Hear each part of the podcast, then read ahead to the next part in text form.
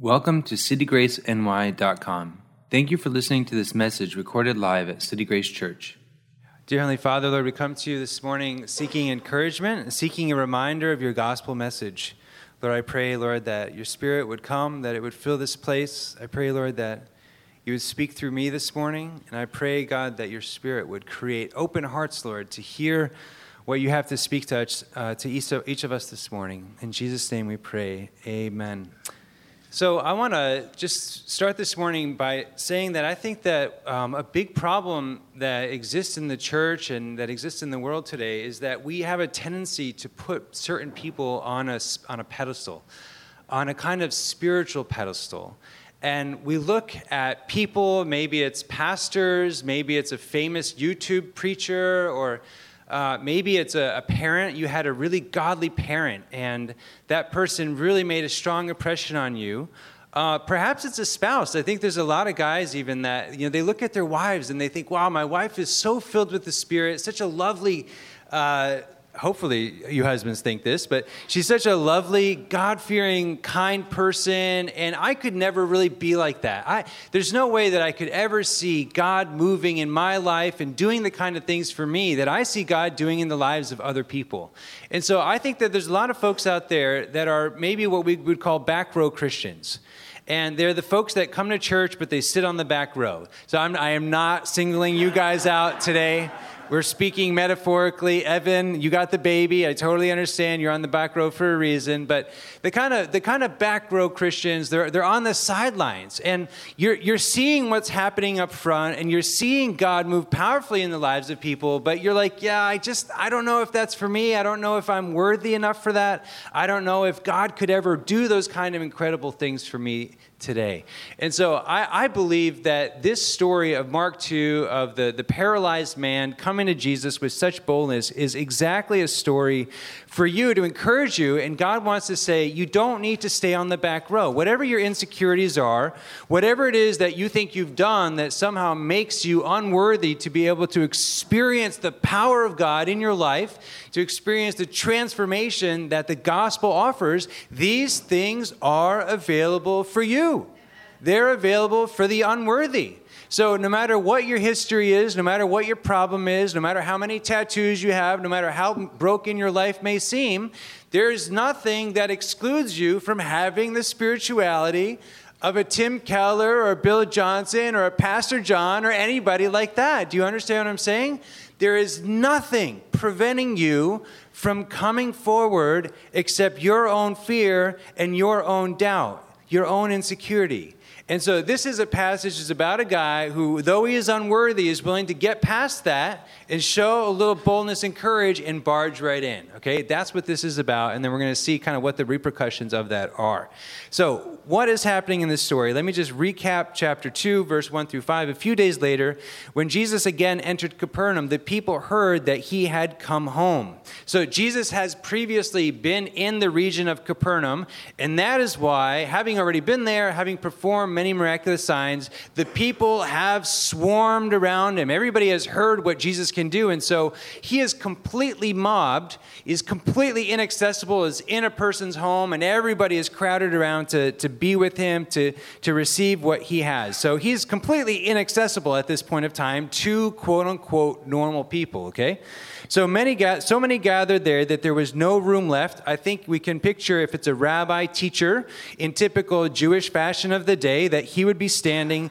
All the disciples and people that would be gathered around him are sit, seated at his feet. It's standing room only, so there's absolutely no room. I mean, people are just crowding in there. They have as many people, like sardines in a can, as many people as can pack into this room are packed in there to hear Jesus speak and to see him.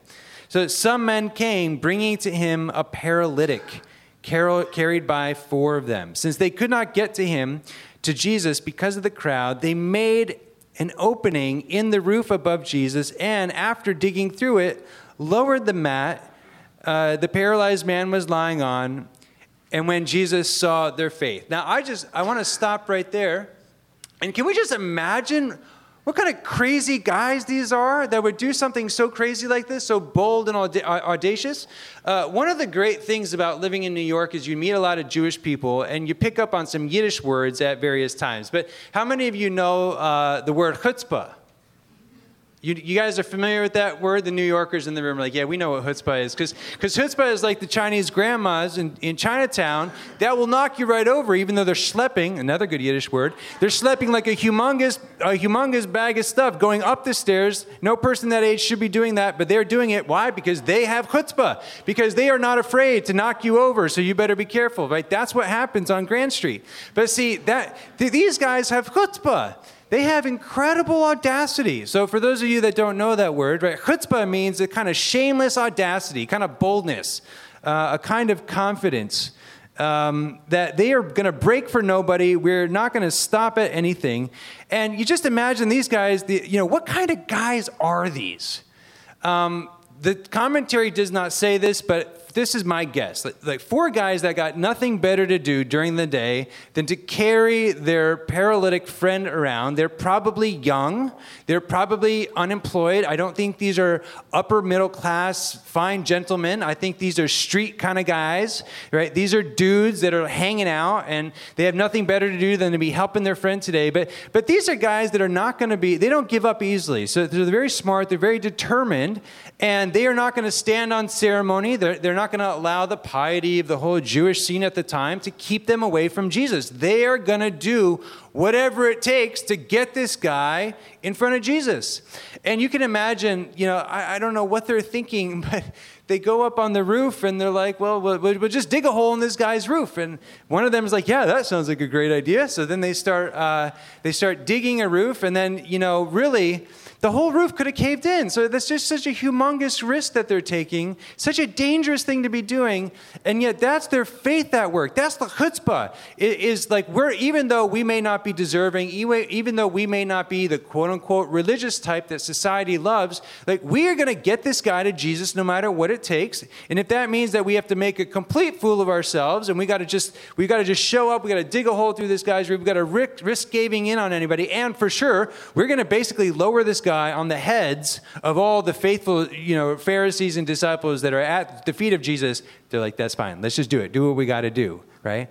And then it says, when Jesus saw their faith. When Jesus saw their faith. And so I think the point here is that like Jesus is doing all these miracles. He's doing these incredible things as we're going through chapters 1 and 2 of Mark. But the question is, how do you access that? How do you enter into that? You enter into it through faith. Faith is the way that you get access to the grace of God, to the power of God that's going to bring transformation to your life, that's going to change you into a person who could impact the world. And what is faith? It is shameless audacity. Faith is chutzpah. Faith is saying, I don't care what I look like, I don't care what kind of baggage I have, I don't care what things might be in my past. We need to get to Jesus and we are going to do whatever it takes to be able to get there. This idea that there is an inner circle and that there are certain people that are holier than others and more religious and that they get dibs on Jesus. I think Mark is making, the author of this gospel is making a very clear statement about who the heroes are. It is not the bougie, upper middle class folks who have their act together, who are in charge that get access to Jesus. It is the people like these street kids with their friend, with their chutzpah, who will stop at nothing to get to Jesus. And it says, when Jesus saw their faith. My friends, that is faith. For those of you who are back row Christians and, and you're, you're in the shadows, you're, you're looking at God do amazing things in other people's lives, but you're thinking, oh, I don't know if God could do that for me. Mark is saying, and God is saying, no, He can. It is for you. It's for you. It's not just for your wife. It's not just for your really godly parent. It's not just for Pastor John.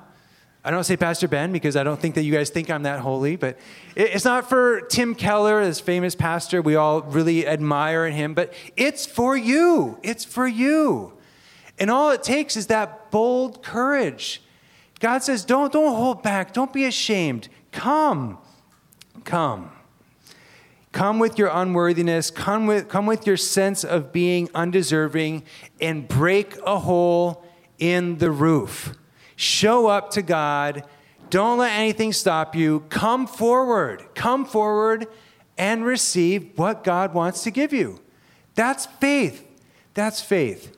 Is, is I don't deserve this, but I am going to tear down this wall. I'm going to pound on the gates of heaven until I get an answer, until I get what God, what I need God to do for me. That is faith. That is what Mark is commending for us.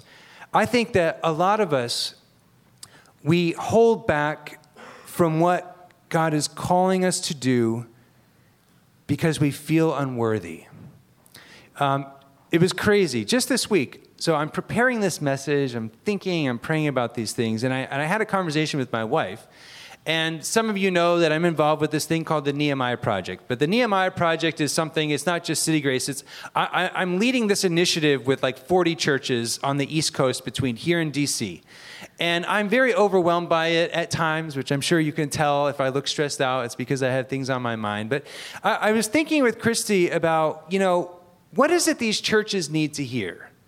Like, what is, the, what, is, what is really going on in these churches? I'm trying to encourage them, I'm trying to build them up. What do they need to hear? And we were thinking about that, and I had a deep sense of insecurity. And my insecurity was Am I really qualified to be able to get up in front of these churches and do what I need to do and say what needs to be said? And you see, my, it was my own insecurity that was keeping me from stepping into this work that God wants to do through me. If God says to me, Ben, I have a calling for you, I have a mission for you, and this is what I want you to do, and I want to use you in order to accomplish my purpose in the world or my purpose in the church. If that really is the case, if the call of God is on your life, then who are you to say to God, Sorry, God, you got the wrong guy. I'm really not holy enough to do what you're asking me to do. I'm really not worthy enough. Right? That's crazy. That's crazy because do I really think that it's me that's going to be doing the work, or do I believe that if God's called me, that He wants to use my mouth and He wants to use my actions?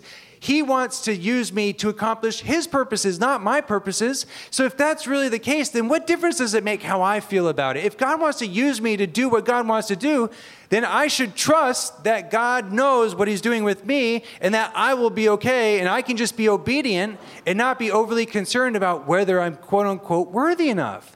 You see, if the guy in the story had looked at his life and looked at himself and he's a paralyzed person, head to toe, in that day and time, by the way, if you suffer from this kind of a, of a disease, people will assume that there's something the matter with you and that you did something sinful in order to deserve to be in that condition. So, can you imagine the kind of shame and the kind of guilt that this guy feels? And yet, if he had let that, and if his friends had let that prevent him from coming to Jesus, then he wouldn't experience something incredible, something life changing. And something that I believe in this passage, actually, I'll share in a minute here, changes the course of Western civilization, by the way. Listen, Mark Batterson, famous uh, pastor in Washington, D.C., said something really profound God doesn't call the qualified, he qualifies the called. He qualifies the called. So, who are you? Who am I with my insecurities, with my feeling of unworthiness to say, ah, God, sorry, you got the wrong guy. I don't know if I can do what you want me to do. Because if God says, I want to use you to accomplish this, then that's His will and He's sovereign. And my job is not to say, God, sorry, you picked the wrong guy. I, am disqualified because of my sin, but rather to let God take care of that to let God take care of my sin, to let God take care of my unworthiness in the way that He wants, in the timing that He wants, so that I can get on with the business of doing what God wants me to do. Do you understand what I'm saying? Everybody nod and say yes, please. Yes? Okay. Okay, I don't want to beat a dead horse. So if I need to, to move on here, then, then, I'll, then I'll move on. Right? The gospel is for the undeserving. We need to Take the bouginess out of Christianity. It is for street people. It is for prostitutes. It is for tax collectors. It is for people recovering from addiction. The gospel is for normal, broken people. These are the ones, the lost, that God says, Jesus says, come, come and receive love, receive forgiveness. It is not for people that think they have it all together. It is for people who know that they desperately need something. So, back row Christians, be encouraged. What God has is for you, it's waiting. He's waiting. All right? So, point number two then what exactly is on the other side? If we're willing to, to, to get that chutzpah, to take that risk, what, is, what comes to us? So, Jesus at this point does something completely, completely shocking. So, the man has been lowered to the ground. People are scrambling out of the way in order to get out of the way so the person doesn't land on their head. Why is the man there? What did he come for? He clearly claimed for one purpose because he wanted to be physically healed, right? That's why they brought him. But the interesting thing is that Jesus does not at first heal him, he does something else. And I want to suggest to you that what actually Jesus does changes the course of Western civilization. This is a nuclear bomb. Jesus sets off a nuclear bomb, okay? What is the nuclear bomb?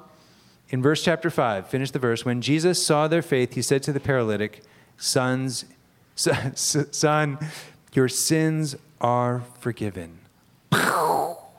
So, this is an incredible thing. And it actually, actually, this is far more significant than physical healing, but the physical healing will come too because the two are intimately connected. This is far more significant. The greatest problem that exists in life, in humanity, in history, is in fact sin. It is not physical illness, it is not sickness, it is not even death. These are all the manifestations of sin. They are the repercussions of sin. It is sin writ large. And so, sin is a word that maybe in our day in society, uh, we don't really know what sin is because we, don't, uh, it, we just don't talk about it that much. What is sin? Sin is the, sin, the, the tendency that all of us carry around in our hearts and in our flesh, in our bodies, to hurt others to want to do more for ourselves than we want to do for other people. Sin is that tendency that we always want to be right. Sin is wanting to get even and not let people off the hook when they wrong us. Sin is pride. Sin is thinking that our own people are better than others and wanting to do more for our own and take care of our own rather than to care for the lost and the hurting and the poor. Sin is anxiety. Sin is selfishness. Sin is hatred. But the problem with sin, really the essence of sin, is that our sin and humanity's sin drives an incredible, incredible wedge between us and God. So, sin, the problem with sin is it disconnects us from God, it separates us from God. And according to Scripture, relationship with God is life. And so, if that is true, if our life is in God, if our life is in worship, if our life is in relationship and fellowship with God, and sin drives a, rela- uh, drives a wedge in our relationship with God, then what sin does eventually brings death. And the scripture teaches that the full blown effects of sin are death. So when you think about it from that perspective, and Jesus drops this nuclear explosion, where is the nuclear explosion that's going to change the world? He tells the man that his sins are forgiven. Can you imagine how incredible that is?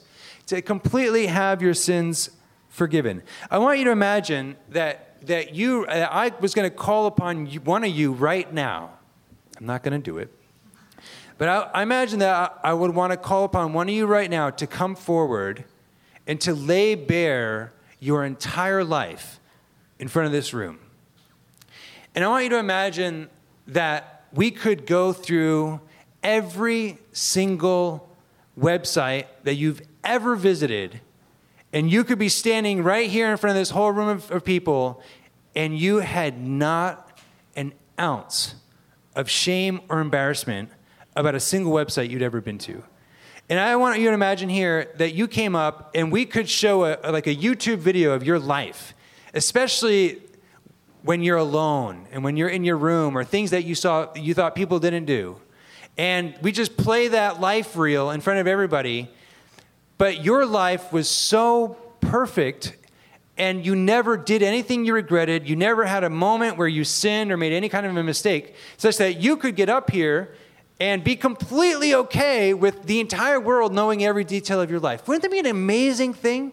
Can you imagine that you could come up in front here and be so comfortable in your own skin that you have absolutely no qualms whatsoever what anybody thinks about you because you are so okay with you, that you are so content and so at peace with yourself, that you have nothing to hide, you have nothing you're ashamed of, you have nothing that you've ever done that you regret. Can you imagine how awesome that would feel? To be able to just, you know, basically be completely naked in front of everybody and yet you're fine because you have nothing to hide. Right? That's a, it's kind of absurd, but I'm here to tell you this morning that that is what the forgiveness of sins accomplishes. That is how profound when God forgives your sins, it's past, present, and future and what it means is that there is nothing at all that is left on your, on your slate. Your slate is completely clean. It means that you have nothing to be embarrassed about. It leaves no room for shame, no room for regret, no room for, for looking back on, back on past mistakes. And, you know, all the time I'm, I'm, I'm, uh, in prayer and in, in just in life, I'm reminded of things I've done, especially stupid things, like really stupid things that I did when I was a kid and when I did in, in New York, even. You know, and, and, I wish that I could I could take back things I've said, I could undo mistakes I've made. But the thing is, when God brings forgiveness, like true forgiveness of sins into your life, it, it leaves no shame, no guilt it completely erases, in the eyes of God, which is the most important, it completely erases every bad thing, every sinful thing you've ever done in your entire life. It changes your life. But most importantly, what the forgiveness of sins does is it presents you before God as somebody who has nothing to be afraid of and nothing to be ashamed of, which means that the forgiveness of sins, sorry, BJ, you got to go get that door again. This is why BJ needs help, by the way, to be on his team, because he spends all the sermon uh, getting the door. So if you want to be on the uh, welcome team, he would appreciate it. The forgiveness of the sins, this is the most important thing, right? What do we talk about sin doing? It drove a wedge between us and our relationship with God. The forgiveness of sins takes the wedge out, heals the broken relationship. And what does that mean? It means you will not die. You have eternal life. You have eternal life. You will live forever in worship in the presence of the holy and majestic God. That is the forgiveness of sins. You see, you see why the, the Pharisees are like really, they're like doubly offended. Number one, how could this guy offer that kind of forgiveness? Who does, who does he think he is? And number two, why would you want to just give that to somebody so easily? They just showed up, they broke through this guy's roof, and you're just going to forgive his sins? But that's, that's, the, that's grace. This is why the gospel is so powerful. So I think I'll close with saying, you know, just asking the question how is it possible that Jesus could do this? All right, verse 6. Now that some of the teachers of the law were sitting there thinking to themselves, why does this fellow talk like that? He's blaspheming. Who can forgive sins but God alone?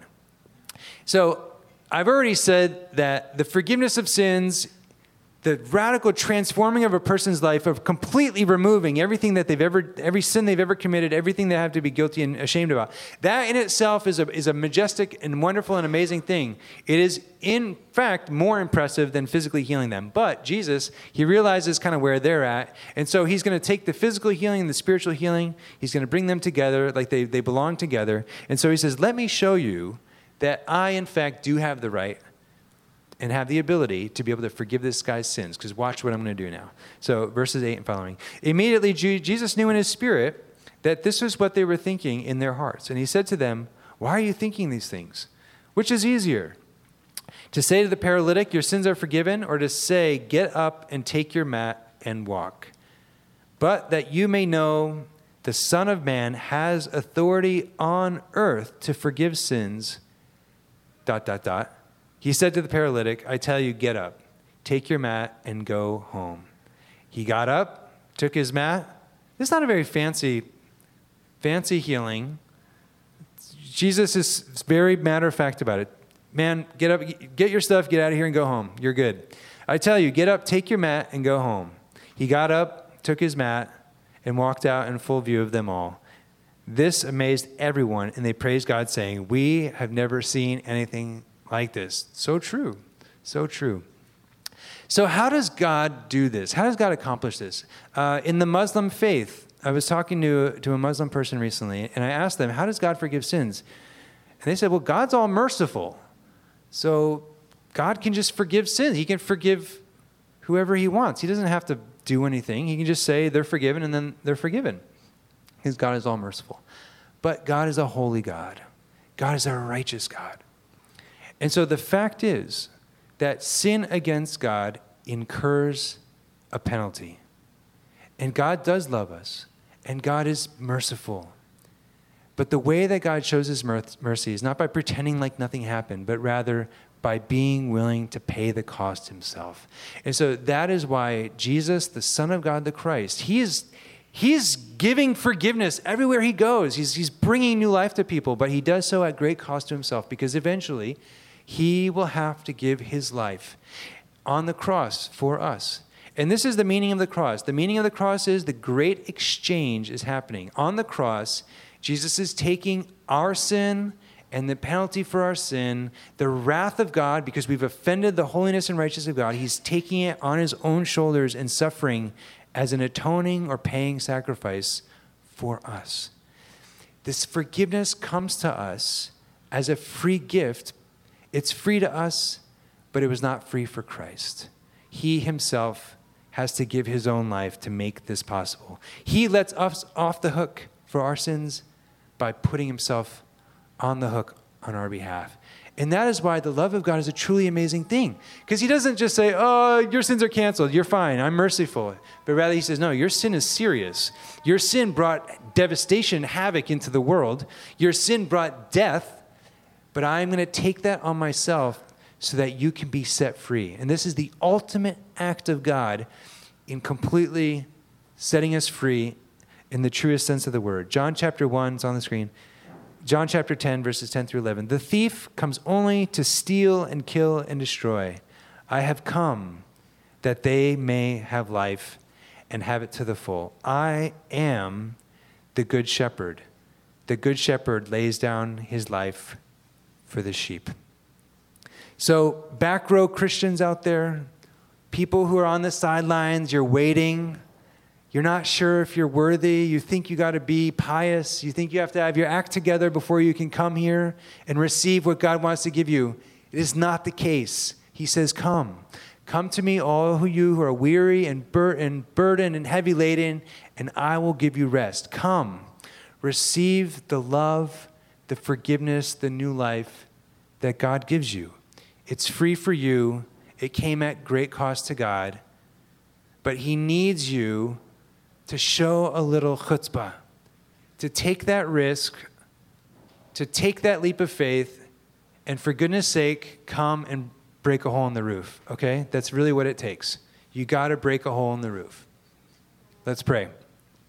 Lord God, as we come to celebrate the gift of your of your body and your blood, which you have um, given to us on the cross, and we remember this through communion. We pray that each one of us may have a new encounter of you, a new experience of your love, and that we would, whatever it is that's been holding us back, whatever it is that's been keeping us away from you, that we would just be willing to let go of those things and not allow our own insecurities from coming and breaking a hole in the roof, coming before you in courage Lord, we know that you welcome the outcast. You welcome the sinner. You welcome the tax collector. You welcome the prostitute.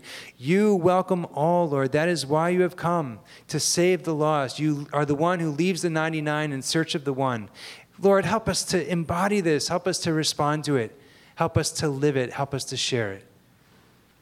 Lord, we pray all this in Jesus' name. Amen.